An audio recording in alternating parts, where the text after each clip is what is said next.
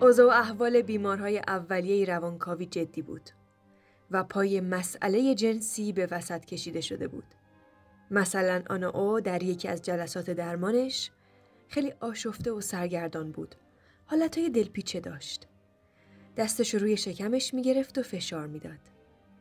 وقتی اونو هیپنوتیزم کردن تازه فهمیدن موضوع از چه قراره. آنا گفت که داره بچه دکتر بروئر رو به دنیا میاره. کدوم بچه؟ بچه‌ای در کار نبوده. ظاهراً دوشیز او از کل فرایند درمانش یک برداشت جنسی داشته. تعبیری که بروئر از این حاملگی ساختگی و زایمان داشت این بود که می گفت من چیزی رو از درون این بیمار به بیرون کشیدم. ولی احساس آنا دقیقاً برعکس بوده. یعنی دکتر بروئر چیزی رو به بیرون نکشیده بلکه چیزی رو درونش فرو کرده.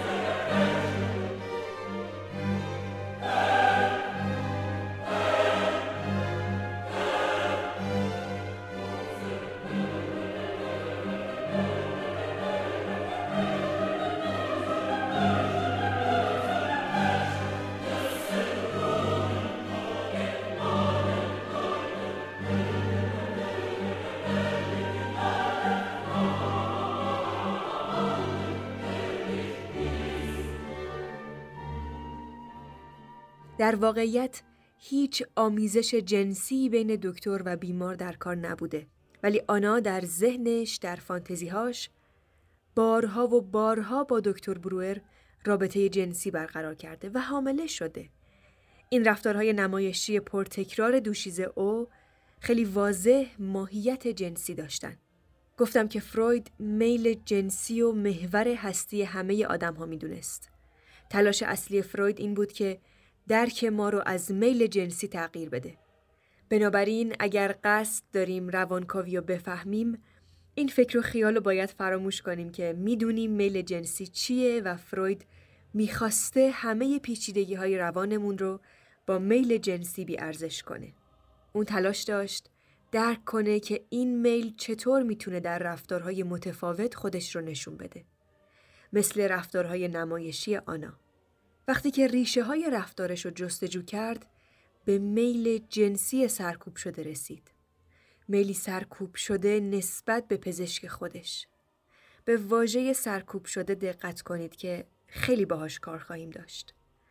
از الان بیشتر از تفکرات و نظریاتش صحبت میکنم، اما نگاهی که بهش خواهیم داشت فلسفیه تا روانکاوی.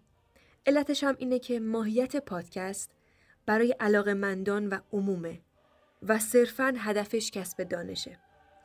فردی که حرفش روانکاویه، مطالعاتش، آموزش‌هاش بسیار تخصصیه و هدفش اینه که بتونه روانکاو بهتری باشه و به افراد بیشتری کمک کنه.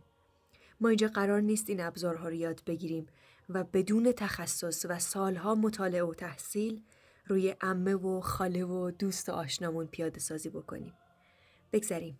برای اینکه بهتر بتونم هدفم رو مدیریت کنم، به سراغ کتاب فروید اثر جاناتان لیر رفتم.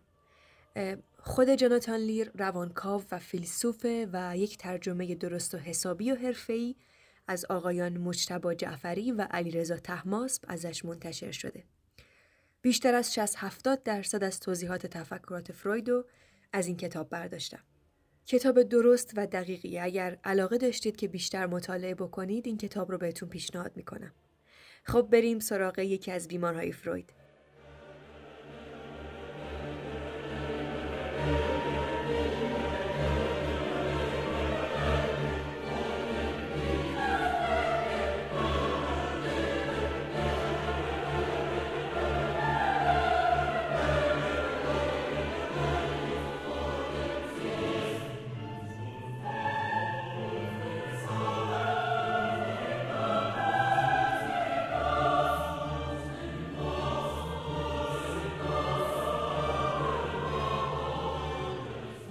در پاییز 1895 دوشیزه فون ر به مطب دکتر فروید میره. اون 2 سال بوده که داشته از یک پادرد مزمن رنج میبرده. پیش همه دکترهای شهر میره تا علت پادردش رو پیدا کنه. انواع و اقسام قرص‌ها و دواها رو امتحان میکنه، اما بهبودی در فرایند درمانش رخ نمیده. خلاصه که بهش پیشنهاد میکنن یه سر به دکتر فروید بزنه، شاید اون بفهمه چرا پادردش خوب نمیشه. ظاهراً نقطه درد از کشاله ران راستش شروع می شده و تا پایین می کشیده. پوست و عضلات این ناحیه به فشار و نیشگون فوق‌العاده حساس بوده.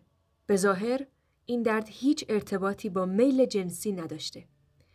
فروید در گزارش شرح حال این بیمار می نویسه که اگر ناحیه حساس به درد و در شخص مبتلا به بیماری‌های عضلانی و عضوی تحریک کنید، توی چهره بیمار ناراحتی و درد جسمانی ظاهر میشه. این یه رفلکت یا بازتاب طبیعیه. تازه بیمار باید از شدت درد از معاینه امتناع کنه و معمولاً از خودش مقاومت نشون میده و خودشو کنار میکشه. اما داستان دوشیزه فون ر فرق میکرد. فروید میگفت اگر پوست و عضلات این ناحیه رو در بیمار فشار میدادید یا نیشگون میگرفتید، هیچ کدوم از این بازتاب‌ها رو از خودش نشون نمیداد.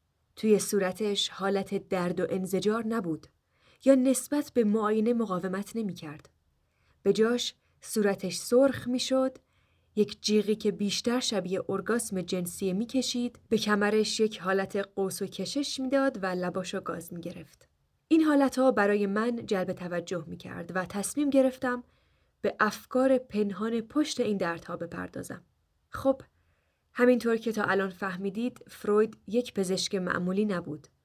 اون کتابای دانشگاهشو فقط حفظ نکرده بود که بیمارهاشو توتیوار یا ماشینگونه معاینه کنه و تشخیص بذاره. فروید علاوه بر این که تلاش میکرد علت بیماری‌ها رو تشخیص بده و درمان کنه، سعی میکرد یه چشمانداز خیلی وسیعی نسبت به بیمارهاش داشته باشه، یا اینکه بررسی کنه چه اتفاقی برای بیمار افتاده که به این درد مبتلا شده. جزئیات این پرونده خیلی جذابه. فروید با پرسش و پاسخ‌هایی به سبک خودش اطلاعات کلیدی از دوشیزه فون ر به دست میاره. احتمالاً بیمار درگیر یک تعارض خیلی بزرگ بوده. بین اینکه مثل هر زن دیگه‌ای به مردها دلبستگی شهوانی داشته باشه، یا اینکه یک وفاداری اجباری و بیش از اندازه‌ای به خانواده‌اش. توی یکی از شب‌ها که به ندرت این اتفاق می‌افتاد، به قصد گردش و تفریح از خونه بیرون میزنه و پدر پیر و بیمارش رو که سالها ازش پرستاری میکرده رو در خونه تنها رها میکنه. در مسیر پیاده روی و گردشش با یک جوان خوشچهره و جذاب آشنا میشه و اون پسر جوان به دوشیزه فون ر علاقه نشون میده. وقتی که از گردش برمیگرده، متوجه میشه به خاطر همون چند ساعت ترک منزل حال پدرش رو به وخامت میره. از همون موقع درد پاهاش شروع میشه. همزمان با اتفاق پدرش یه حادثه دیگه هم رخ میده که درد پاهاش رو زیادتر و زیادتر میکنه. گویا خواهرش بیمار میشه و اون خودش رو سراسیمه به بستر مرگ خواهر میرسونه. وقتی که در بستر مرگ خواهرش بوده، میبینه که یک سری افکار ناخواسته درباره شوهر خواهرش براش بالا اومده. محتویات فکر از این قرار بوده: الان اون دوباره آزاد میشه و من میتونم همسرش بشم. اما بلا فاصله این افکار رو از ناهوشیار خودش واپسرانی میکنه. به واژه واپسرانی هم مثل سرکوب دقت کنید. مکانیزم های دفاعی هستن که مفصل راجبشون حرف خواهم زد. اما تا همین جا بگم که فروید منتقد هیچ کدوم از این تصمیمات خاص دوشیزه فون ر توی زندگیش نبوده. اون نمیگفته باید یا نباید در خانه کنار پدر پیرش میمونده، یا باید یا نباید با مرد خوشچهره وقت میگذرونده، یا باید یا نباید به اصطلاح روی شوهر خواهرش کراش میزده. نقدی که به دوشیزه فون ر داشته در چگونگی زندگی کردنش بوده. نقدش در سرکوب و واپسرانیه. نقدش راجع به عدم صداقتیه که این زن با خودش، افکارش و امیالش داشته. فروید اضافه میکنه که اگه اون شب که از قرار عاشقانش به خونه برمیگشت و میدید حال پدرش و خیمه خودش رو در چاله چوله های تعارض نمیداخت، احساس گناه بیجا نمی کرد و برای میل و نیاز فردیش احترام و حق قائل می شد، پاهاش اصلا نیازی نداشتن که درد بگیرن. فروید میگه دوشیز فنره هوشیارانه درد جسمانی رو به جای لذت ایروتیک یا شهوانی انتخاب کرده. البته اینم اضافه میکنه که دلیلی نداره ما فکر بکنیم دوشیزه به تمام انتخابها و تصمیمهاش هوشیار بوده. در نهایت نتیجه میگیره که دوشیزه آمدانه مریض نشده. تنها نقدی که بهش وارد کرده زندگی ناشاد و پرقید و بندی بوده که در پیش گرفته. این درد جسمانی برای این زن نفع داشته. چقدر عجیب. چطور میتونه نفع داشته باشه؟ اون به واسطه این درد از احساس گناهی که این افکار میتونسته بهش بده جلوگیری میکنه. اون مسئولیت چگونه زیستن رو به عهده نمیگیره، چون درد جسمانی توانایی فکر کردن رو ازش گرفته. خب اجازه بدید اینو اینطوری بگم. تا حالا تجربه اینو داشتید که وقتی دردی به سراغ شما میاد، دندون درد یا سر درد، توی دوران نقاهتتون درست نمیتونید فکر کنید. اون درد امانتون رو بریده. نه خوب میتونید تمرکز کنید، نه خوب ارتباط برقرار کنید و نه درست احساس کنید. این درد پای فنره توانایی فکر رو از اون میگیره. بنابراین وقتی درست نمیتونه فکر کنه، مسئولیت چگونه زیستن رو هم به عهده نمیگیره. اون از افکار شهوانیش احساس گناه و شرم میکنه. برای اینکه از این افکار و احساسات جلوگیری کنه، به یک مسئله مهمتر و جدی‌تر فکر میکنه. درد پاهاش. حالا از آخر به اول میگم. دوشیزه فنره از درد پاهاش استفاده کرد تا از احساس گناهی که این افکار شهوانی باعثش شده جلوگیری کنه. اون مسئولیت چگونه زیستن رو به عهده نمیگیره. ترجیح میده پا درد داشته باشه تا تعارض‌های ذهنیشو حل کنه. چون درد جسمانی توانایی فکر کردن رو ازش میگیره.